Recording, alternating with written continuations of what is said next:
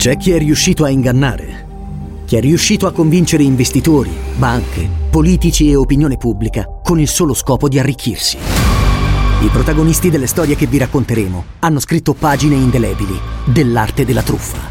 Venite con noi per scoprire cosa si cela dietro la maschera. T-Podcast presenta Storie vere, soldi falsi. Ascoltalo ora su Spotify.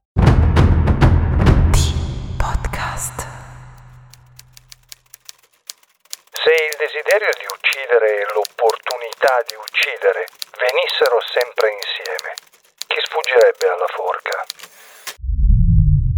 Mark Twain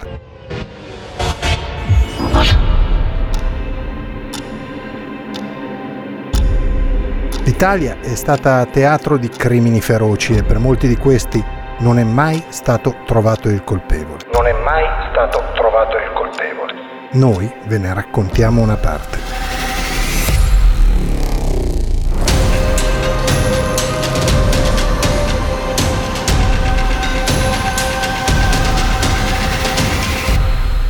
State ascoltando Spaghetti Thriller, i delitti irrisolti del bel paese.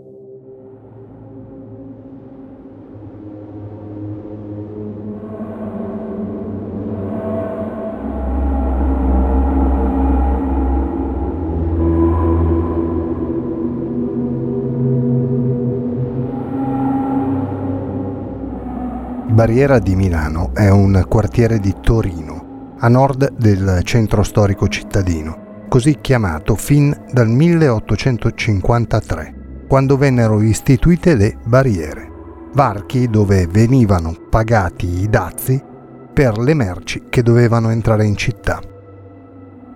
La più famosa di queste barriere, quella a nord sull'allora strada chiamata Reale d'Italia, oggi conosciuto come Corso Vercelli, venne chiamata di Milano proprio perché guardava verso la Lombardia e il suo capoluogo.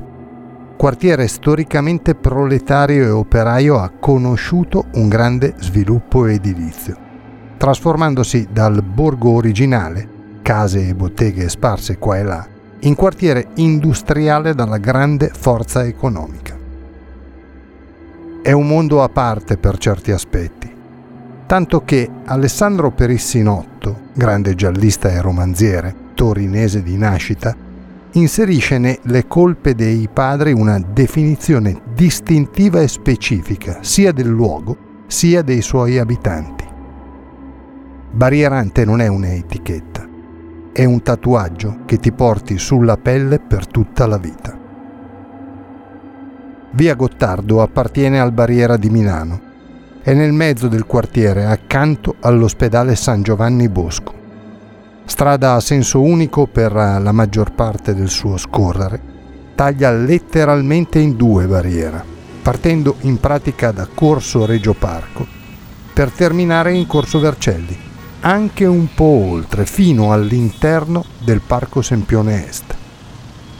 Strada battuta da macchine e pedoni quasi senza soluzione di continuità molto traffico automobilistico, difficoltà di parcheggio accanto ai marciapiedi, dove non manca mai il via vai di gente. Insomma, via Gottardo non è quella che potremmo definire una via tranquilla e rilassante. Anzi.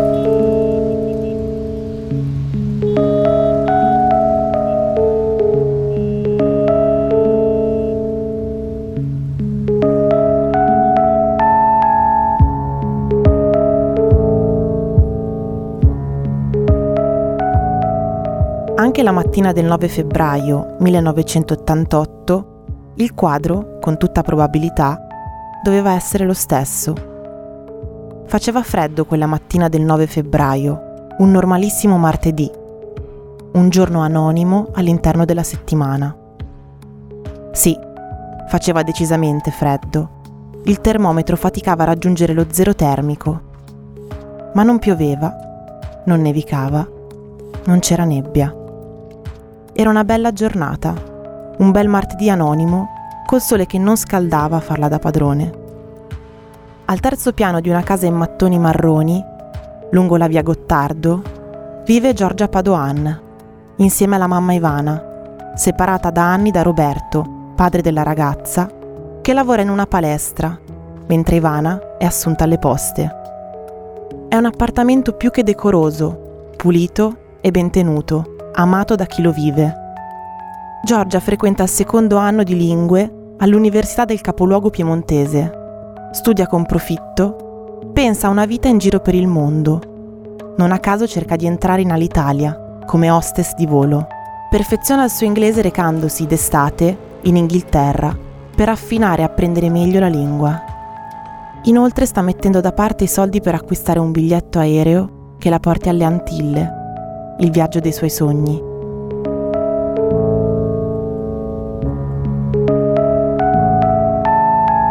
Giorgia è una ragazza di 20 anni con tanta voglia di vivere e un mare di sogni nel cassetto. Non frequenta brutte compagnie. Si tiene alla larga da polveri o pasticche definiamola pure prevedibile sotto certi aspetti, nell'accezione migliore del termine. Ama ballare quasi tutti i sabato sera in discoteca, qualche uscita con gli amici per una pizza o una chiacchierata, va in palestra per tenersi in forma. Giorgia è una bella ragazza attenta al suo fisico. Caratterialmente poi è di una allegria contagiosa, divertente, spiritosa, Spesso tiene banco tra gli amici, scherza e ride, è educata e rispettosa, valori che mamma Ivana le ha inculcato da sempre. Gli amici.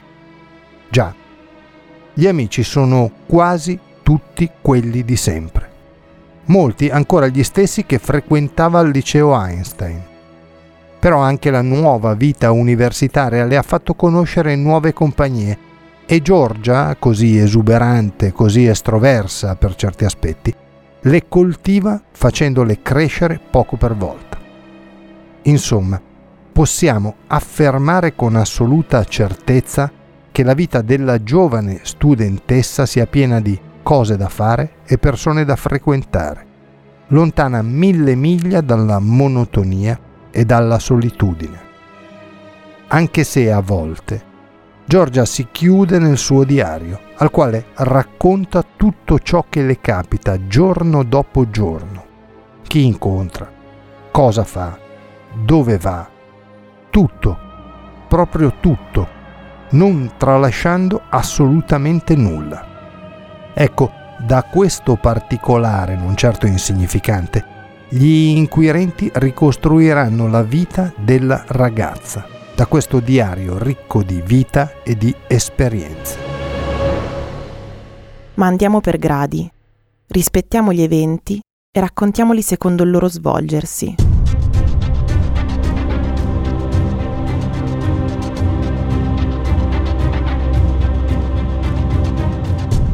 La mattina del 9 febbraio Ivana, la mamma di Giorgia, va al lavoro come ogni giorno rientra a casa dopo le 14 per pranzare insieme alla figlia. Nulla di diverso da sempre, la routine quotidiana. Alle 14 Ivana torna a casa. Apre la porta dell'appartamento e sul divano del tinello, con le ginocchia che toccano terra e il viso schiacciato su un cuscino, trova il corpo di Giorgia. È in tuta, coi pantaloni abbassati Giorgia è morta. Giorgia è stata uccisa. La casa è in un disordine surreale, considerando soprattutto come madre e figlia ci tenessero affinché l'appartamento fosse in ordine. Certo, non in perfetto ordine, ma quel che Ivana si trova di fronte è un caos inspiegabile. La polizia si precipita in via Gottardo. La ragazza è morta da qualche ora il professore Pierluigi Baima Bollone, a cui viene affidata l'autopsia, stabilisce che l'ora del decesso è tra le 10 e le 11 di quel mattino. Giorgia non è stata violentata. I pantaloni abbassati sembrano far parte di una specie di messa in scena organizzata dall'assassino per depistare gli inquirenti. La ragazza, sempre secondo il professor Bollone, non ha lottato col suo omicida. Sul suo corpo non vengono evidenziate tracce di violenza, nessuna ferita o libido da difesa, nemmeno un piccolo lembo di pelle del suo assassino sotto le unghie. Giorgia non aveva paura di chi si trovava di fronte, non lo temeva, anzi, al contrario, possiamo tranquillamente affermare, seguendo le ipotesi dell'epoca, che si fidasse del suo carnefice, che lo conoscesse. E anche bene.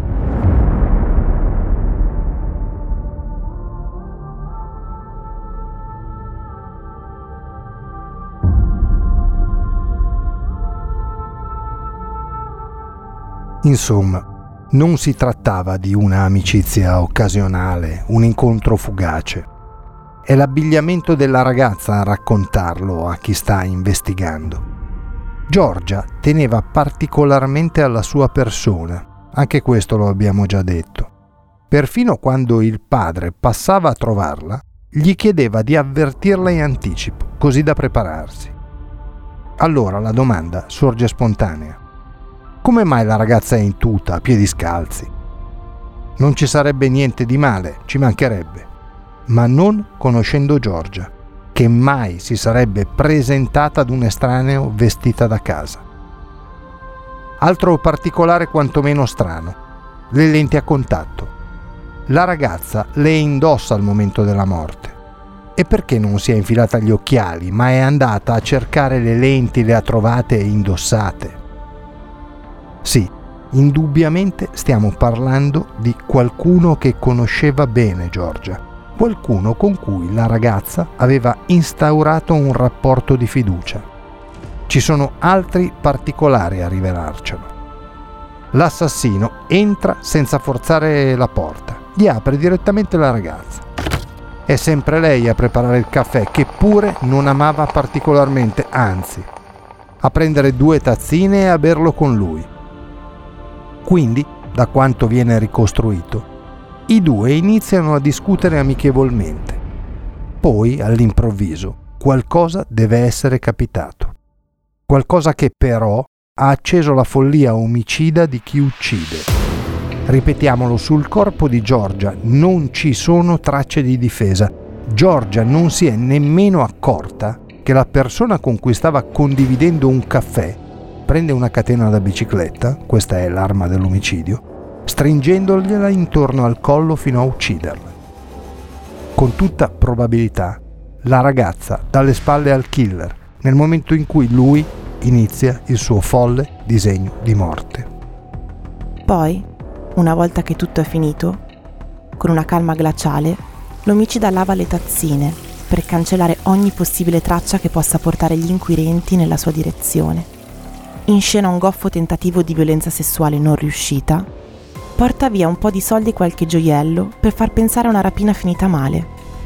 Però la rapina, proprio per la dinamica degli accadimenti precedenti, è la prima delle ipotesi a essere messa nel dimenticatoio. Per finire lascia aperti i rubinetti così da far scorrere l'acqua, chissà per quale incomprensibile ragione.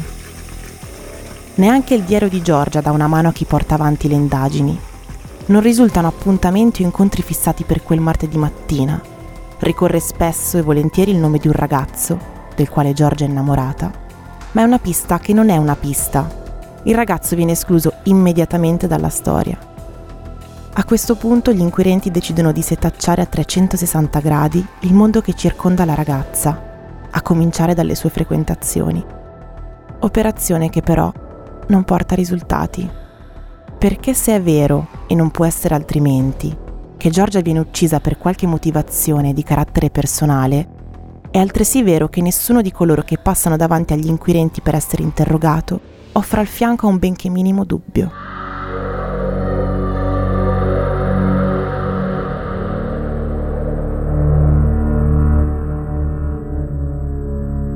Viene ritrovata un'orma di scarpa maschile Suola Carrarmato, numero 44.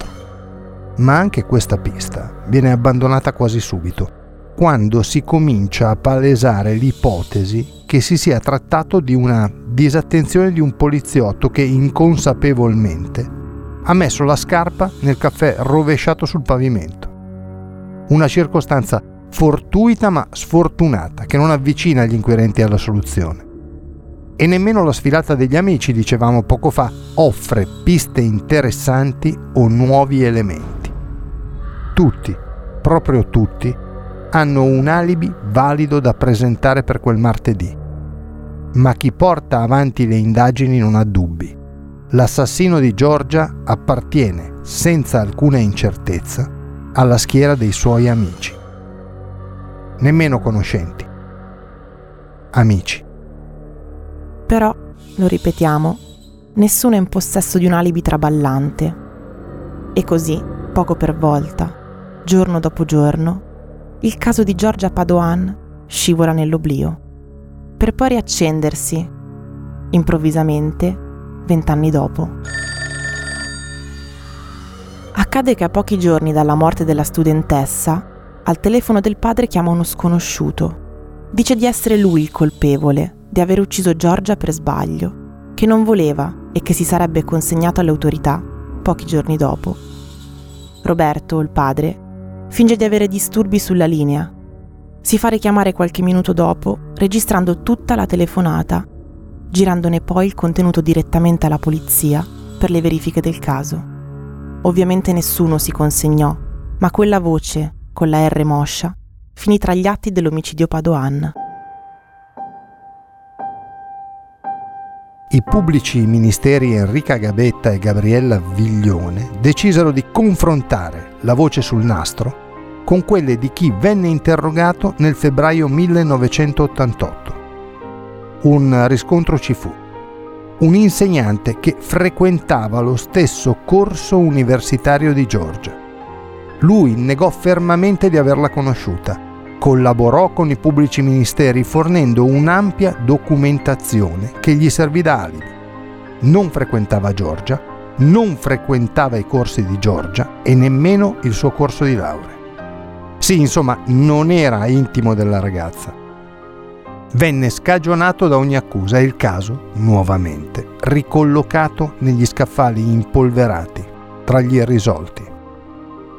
Perché Giorgia Padoan, una bella ragazza piena di vita che voleva girare il mondo, è stata uccisa, strangolata, da qualcuno che conosceva bene e che fino a oggi l'ha fatta franca.